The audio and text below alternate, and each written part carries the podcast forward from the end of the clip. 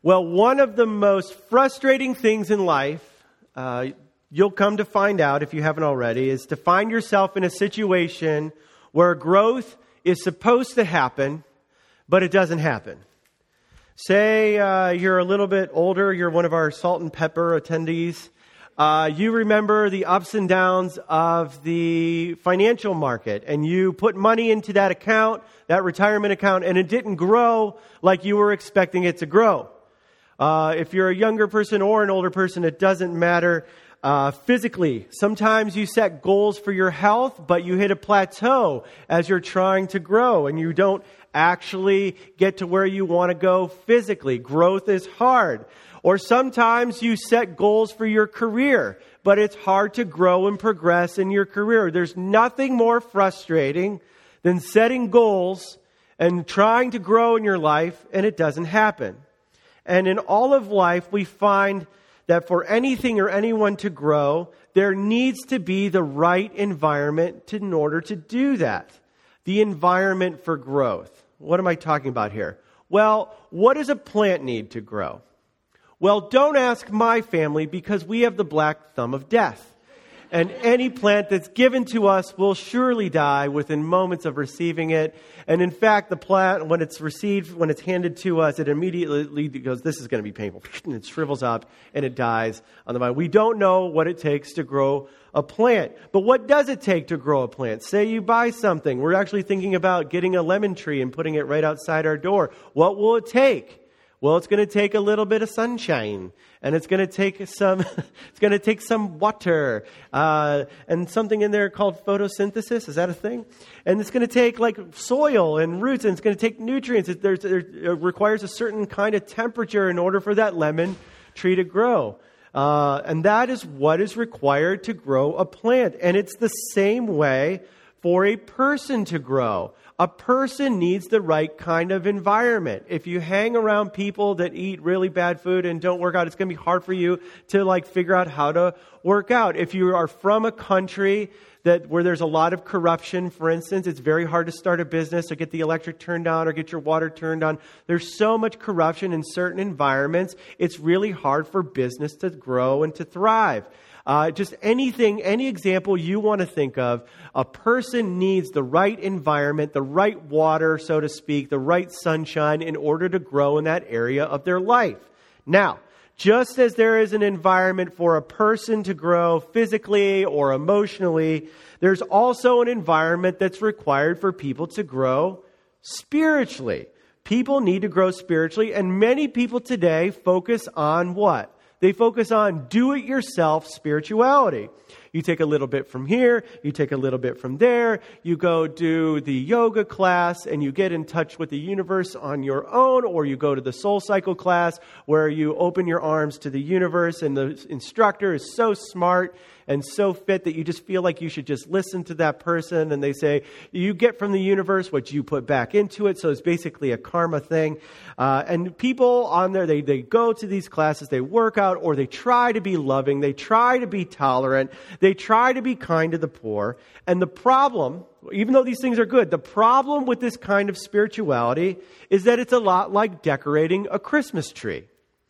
When you get a Christmas tree, a live one, not a fake one, because the analogy won't work if you think of a fake one. Think of a real Christmas tree that gets chopped down and you go pick it out, you put it in your house and you decorate it. No matter how much you decorate it, how much you put lights on it and tinsel, or if your spouse is the one that does the decorating, they set it up, they just like, don't mess this up, just put these things here. No matter how much you decorate it, no matter how much you water it, it will still die. It will still lose needles because it's not connected or rooted into anything.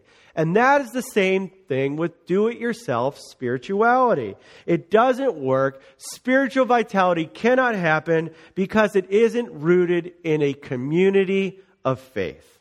A community of faith. And that's what we're going to talk about today. Now, we're starting a brand new series today. It's called Walking with Jesus. It's through the month of July. And what we believe is that each of us needs to learn how to hear from God and walk with Jesus. Jesus wants a real relationship with us.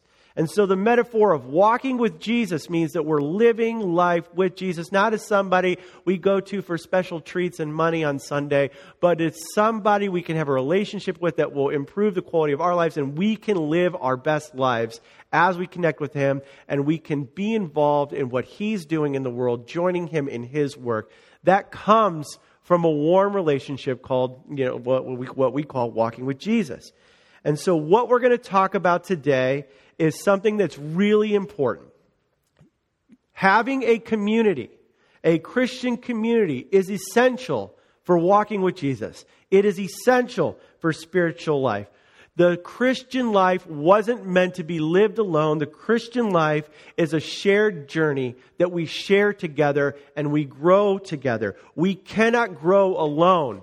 We need each other. It is important to be in relationship with one another as we come and get to know the person of Jesus. And so, if you want to have the right kind of relationship with God where you walk with Him, you need to figure out this thing called community. So, I've called today's talk, You Need a Healthy Community. Why don't we pray? I'm going to invite God's presence and let's get started. How's that? Uh, God, we welcome you here we've been praying that and inviting you, and so we just invite you to come do that. They, even right now, God.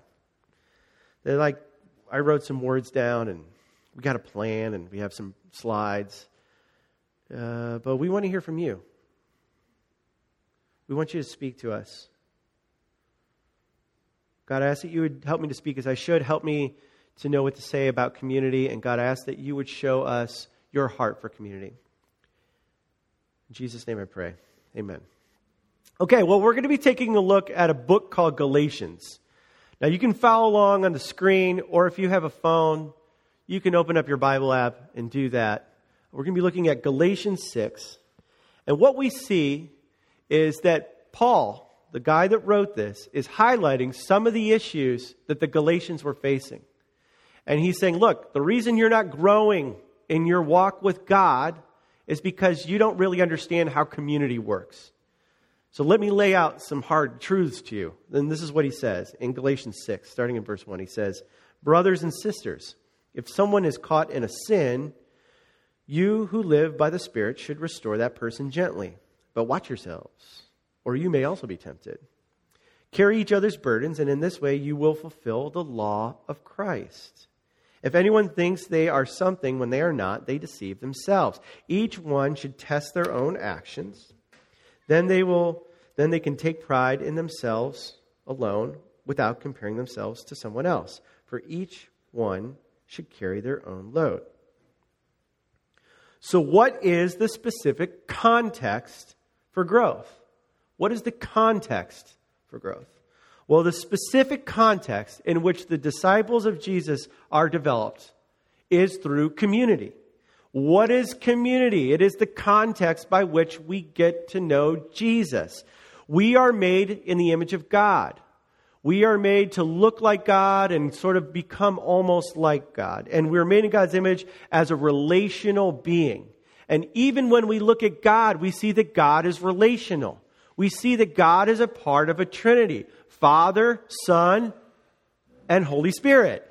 And that Trinity, there's an, even a social communal aspect to that. That we as human beings are made in that image. We are made to be in community. And humans cannot grow spiritually if they are not in relationship with other humans because we have the divine stamp on us. It's just the way we were designed to be. We need each other. And you cannot fulfill, and I cannot fulfill our greatest potential as God intended it without a community because that's simply the way that God designed it. Now, in Galatians 6 2, there's this little phrase that's really interesting, and it, it explains the indispensable nature of the Christian community. Uh, look at it in verse 2. It says, it says, carry each other's burdens, and in this way you will fulfill the law of Christ. And literally, the text reads this, and I think I have it on the screen. It says, Bear one another's burdens and thus fulfill the law of Christ. Now, this phrase, one another, It's actually, uh, uh, in the Greek word, it's this. It's aleleon. Alelon. Alelon? Yeah. Alelon. And that's the Greek word which means one another. And one another is getting at something super interesting and super radical. The Bible here tells us to do something really radical. We're told to forgive one another. We're told to serve one another. We're told to speak to one another when we need to speak to them. We're ta- told to teach and admonish one another. Here's the deal. You cannot obey by yourself. You cannot offer hospitality to one another by yourself. You cannot serve one another by yourself. It's impossible to do these things by yourself. Bottom line, it's impossible for you to grow as a Christian unless you're rooted in a Christian community where you can practice these things with one another. It's essential for you to be connected to other people and thus fulfill what God is saying here. And if you are trying to do one another by yourself, it looks really weird. You don't look like a normal person. You need other people to do the one another stuff. This is why we always say at Pack City Church, you should join one of our community groups. Right now we have three, and by the fall we'll have six. And these community groups are designed for you to do life with one another. It's designed to help you get to know other people and for them to get to know you and for them to say good things about you, but then also to challenge you. Community groups are an excellent way for you to live out this truth and this call from God, which is to do it together with one another. So, if all I mentioned here is the, uh, the context for growth, what is the focus of growth? What is the focus of growth? Well, look again with me in Galatians 6 1. What does it say? It says, Brothers and sisters, if someone is caught in a sin, you who live by the Spirit should restore that person gently, but watch yourselves, or you may also, or you also may be tempted. Now, the word brothers and sisters is really fundamental here. It's really important, and I want you, if you have something in your uh, pen and you want to draw on your Bible or highlight it on your phone, do it. Brothers and sisters, because it's really communicating something really important here. The church is designed to be an extended family of brothers and sisters. We are supposed to create relationship with one another, and there's supposed to be a level of interdependence with one another. The church is extended family. What is Pacific City Church? I'll tell you what it's not. We are not a religious country club. We are not a philosophical society. We are not an academic institution. We are not a business. The church is extended family. And this phrase, brothers and sisters, tells us that the focus of our Christian attention when it comes to sin is not sin out there in the world, but it is sin in the church. It is the sin we happen to see in our brothers and our sisters. And wow, let me just pause here. If we, as the American church, could just pause, if we could just get this thing down, it would be pretty incredible. If we would simply admit that you and I have very little ability to fix the morals of the entire world. What if Christians spent virtually no time talking about the morals and the behaviors of people who are outside this room, and instead we took 99% of our time and energy and we focused it on the behavioral change to deal with the issues that each of us are dealing with inside this room. And I tell you what, the church's witness would definitely improve in the outside arena if we were better with how we work with each other in this area. I think that Christians need to change their focus. Too much Christian energy is spent on the latest outrage in Hollywood.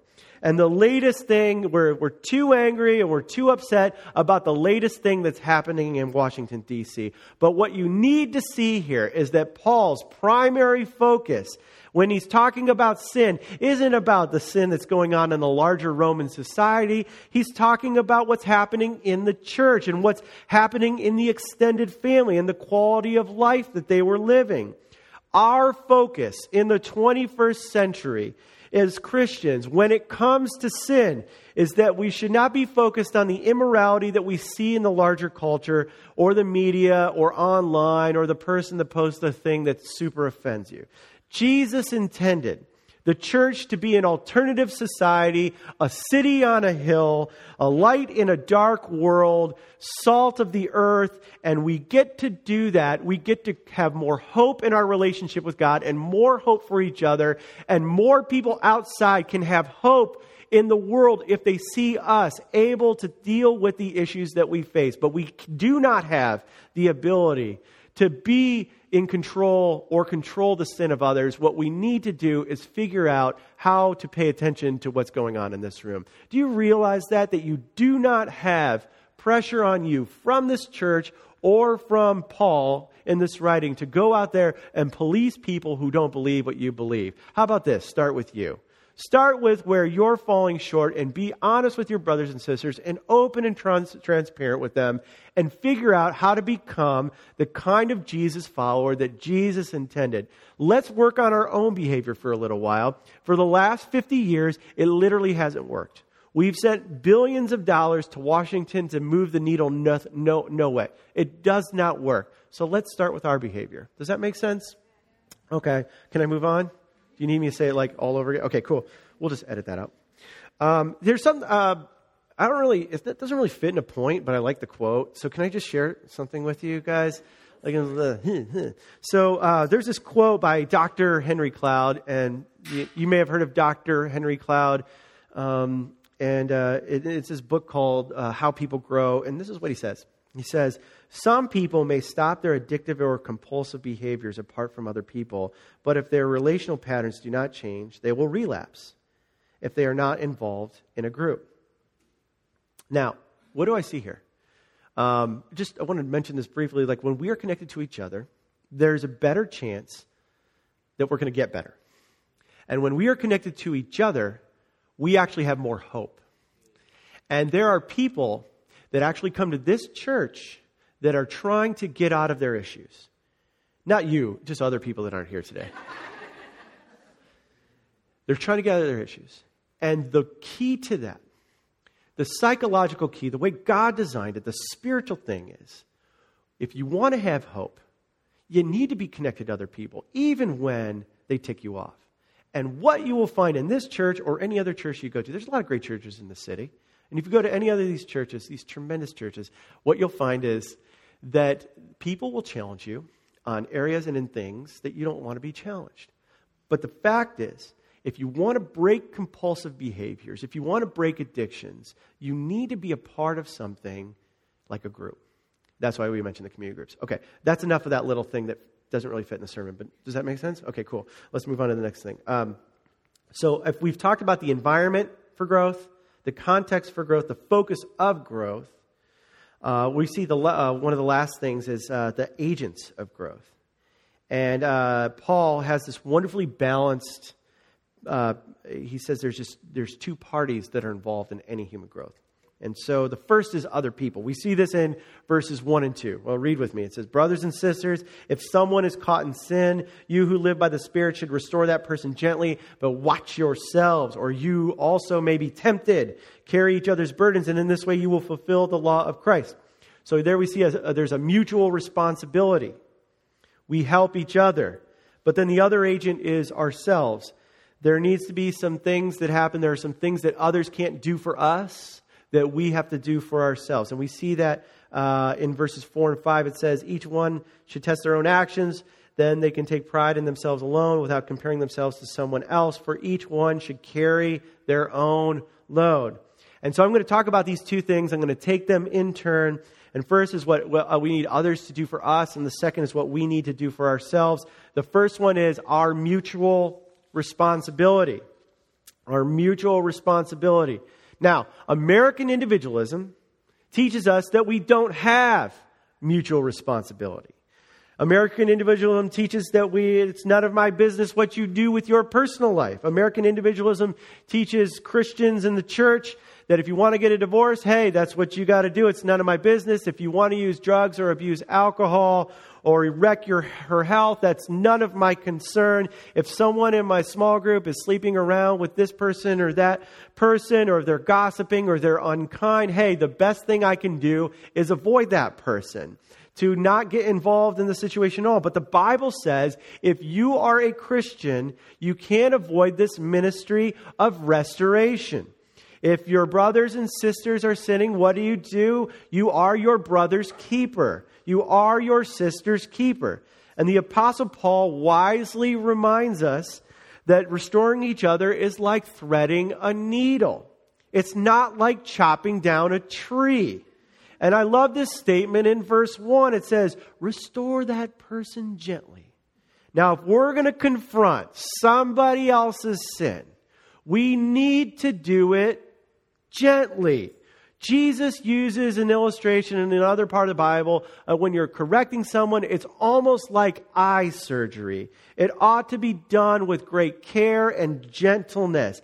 He tells us that correction is like taking the speck out of somebody else's eye. We don't use a fork, we don't use a claw hammer and just claw somebody's eye out. And some people are, uh, and you, uh, none of these people here in this room or myself, we, we're on the other side of avoidance. You know, some people, they avoid conflict at all costs. There's the other side where they don't avoid it at all. They have no problem, they have no problem telling others what they think and what they've done wrong. They say, I'm the kind of person that just tells it how it is and you know what? Let the chips fall where they may. But I'm totally surprised when someone's hurt or offended by what I've said. I'm in shock. Paul says that we restore each other gently. Have you figured out how to do this yet? Have you figured out how to tell the truth in love and do it in a way that's gentle? Every single one of you needs to tell people the truth in difficult situations, but you need to do it in a way that's gentle. But, but it goes on. Um, it says this at the end of verse six, uh, 6, verse 1. It says, But watch yourselves, or you may also be tempted. What's going on here? Not only do we deliver hard messages of truth with gentleness, we don't avoid the issue, but we don't push too hard. We watch ourselves so that we're not also tempted. How might we be tempted in this process of restoring another person? Well, we might be tempted to think that we're more superior than them that we're better than them. We might be tended, uh, tempted to stand above them and judge them and say, hey, you know, and we don't, as Christians, uh, you know, we don't like go, oh my goodness. Uh, and you don't actually tell them when you judge. But the judgmentalness of a Christian is quiet. It's usually on the interior of the life. It's like, huh, well, I guess I don't do that, so I'm okay. And so on. And so well, to think that we were made differently than these other human beings that we're judging is just way off. The truth is that all of us have issues. All of us are susceptible to getting involved in things that are not good for us, and all of us, the potential is there for us to get caught up in the exact same thing that we are judging others on. And that we are, and we don't know we don't know what the childhood of that person was like. We don't know the wounds they've experienced. They, we don't understand if, they, we, if we were in the same situation, we had the same disappointments as them, the same, if we were faced with the same obstacles. Who knows what we would be like? Who knows if we would be that much better if we walked a mile in their shoes, the same as them? Paul says, Watch yourself and restore gently don't allow yourself to become a self absorbed or a self superior judge. It just doesn't work. Now, there's another aspect to this mutual responsibility that goes beyond uh, each other, and that's the responsibility that we have to bear each other's burdens. Look what it says in verse 2 it says, carry each other's burdens. Now, when I'm on a plane uh, uh, sitting in coach, uh, middle seat in the back, and I see a person struggling to get their um, their like heavy luggage because they packed a bunch of stuff up in the upper head and bin. I don't just sit there. Like uh, you know, I try to help them get it up, unless I'm in the far, uh, uh, you know, on the near the window, and then I can't get to them. But I help them with their load. I jump up and I help. Now, this ministry of burden bearing, of relieving someone else's load that they are carrying. It is one of the most searching tests. It's one of the clearest ways a church can tell if they are full of the love of Jesus. It's the clearest way. Do people in the church really bear one another's burdens? And the way we get at this is we individualize it. What do you actually do what you can do to bear each other's burdens? The way we know we're living out the love that Christ has given us is that we bear each other's burdens. And the problem with do it yourself, being alone, spirituality, do it yourself, spiritual but not religious mentality is that you have to do everything alone. You have to do everything apart from a religious community. And it works great unless you run into any human problems in your life. If you, what you need in do it yourself spirituality is a life that is full of rainbows and unicorns and snow cones. Because if you have any problems, you have nobody that can come to you and help you bear your burdens. So, what happens when the world is not that it all sh- it should be? What happens when you are facing a sickness? What happens when you are going through financial trouble? What happens when life is handing you the worst lemons and you cannot make lemonade?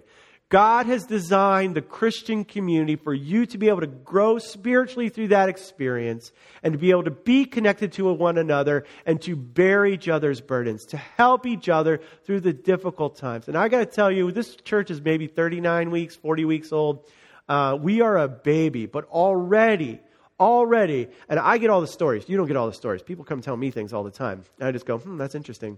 I write it down. Um, that's, this is me typing.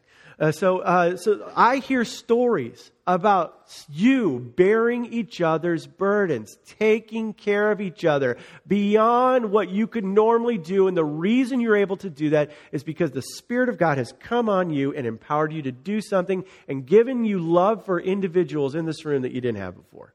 And so I just want to encourage you with that. So that's what happens. We have the community of God around us that can help us. Uh, how much do we need each other? And the answer is a lot. We actually need each other. So the second thing here, Paul says, uh, there's some things that we need each other to bear each other's burdens, but there's some things that nobody can do for us that we have to carry ourselves. So that leads us to the last point. It says our personal responsibilities. And look at in verse uh, the end of verse five. It says, "For each one should carry their own load." Now, I see no contradiction in verse 2 where it says, Bear one another's burdens. And then in verse 5 it says that each one should carry his own load. There's no contradiction here because the original uh, script, it was written in Greek. And the word uh, uh, for burden in verse 2 is actually different than the word load in verse 5. Uh, you can find it on the screen. Burden is baros, which means heavy weight or heavy load. And that is generally means it's a burden that's too heavy to carry for one person. And the Greek word for load is uh, phorchion. Uh, uh, uh, I'm going to keep moving. I'm, I'm, getting feedback from a Greek person um, in the audience. Uh, so this is this is a common word that is used for backpack or knapsack which is uh, designed to be like an individual load. And so what we see here is this is we bear one another's burdens that are too heavy for one person to carry or one person to bear alone, but there's a weight, there's something that is impossible for other people to carry that we need to carry on our own that we cannot share with each other. There's a pack that is light enough for each individual to bear, and I'll tell you what it is. This is what he's getting at. And that is our responsibility to God on the day of judgment. And on that day, each person, each individual will need to bear their own weight. And on the day of judgment, you cannot borrow God's forgiveness for me, and I cannot borrow God's forgiveness for you. It will not happen. Each of us needs to carry the weight of our own load. Each of us needs to stand before God and stand on our own by ourselves. Now, the wonderful good news is that in Christianity is this is that God sent Jesus into the world to be the ultimate bearer of that load. And that's what he says. And look in verse 2, it says, Carry each other's burdens, and in this way you will fulfill the law of Christ. Is that this is what we see. When we care when uh, we do help people carry a load that's too heavy for them.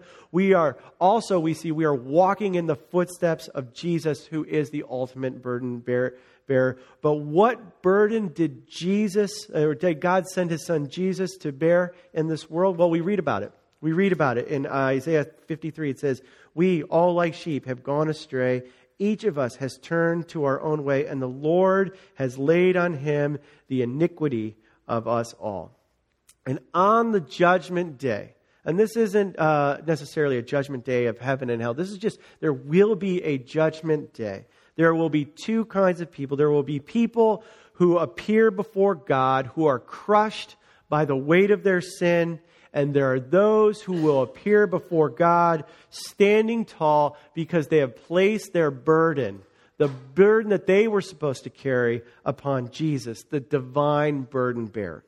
And Jesus invites all of us to come to him and to give him all of our burdens. And have you done that? Have you done that, my friend? There is a weight, there is a responsibility that you have that your neighbor next to you cannot bear. You must bear that on your own. And Jesus says, even that can be held up by me. Even that can be taken away from me. Even the issues and the mistakes you've made that you are ashamed of, no more. I can erase those from you. Have you welcomed Jesus into your life to carry the burden of sin that you cannot carry yourself? Have you done that? And if you have, good. If you haven't, Jesus invites you to no longer have to carry that load that you feel in your life. You don't have to carry it anymore.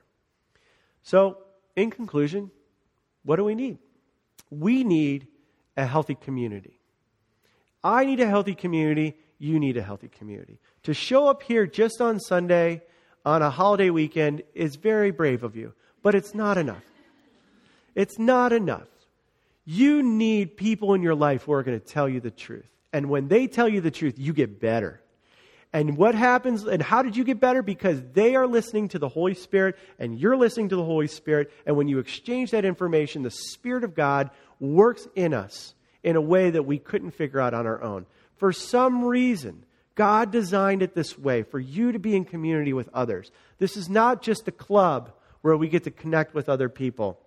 It is a place that can actually help you to grow. And when you reach your fullest potential, wow, your neighbors, your friends, the people that you work with, they will be touched by you and how God is working through you. And you can look back and say with total humility, you know what? It was all God and it was all my community that helped me to do this. You are able, you have something, you have access at your fingertips to, uh, to grow as a person, and that is a community of faith. So if you want to walk with Jesus, you and I both need a healthy community. Why don't we all stand?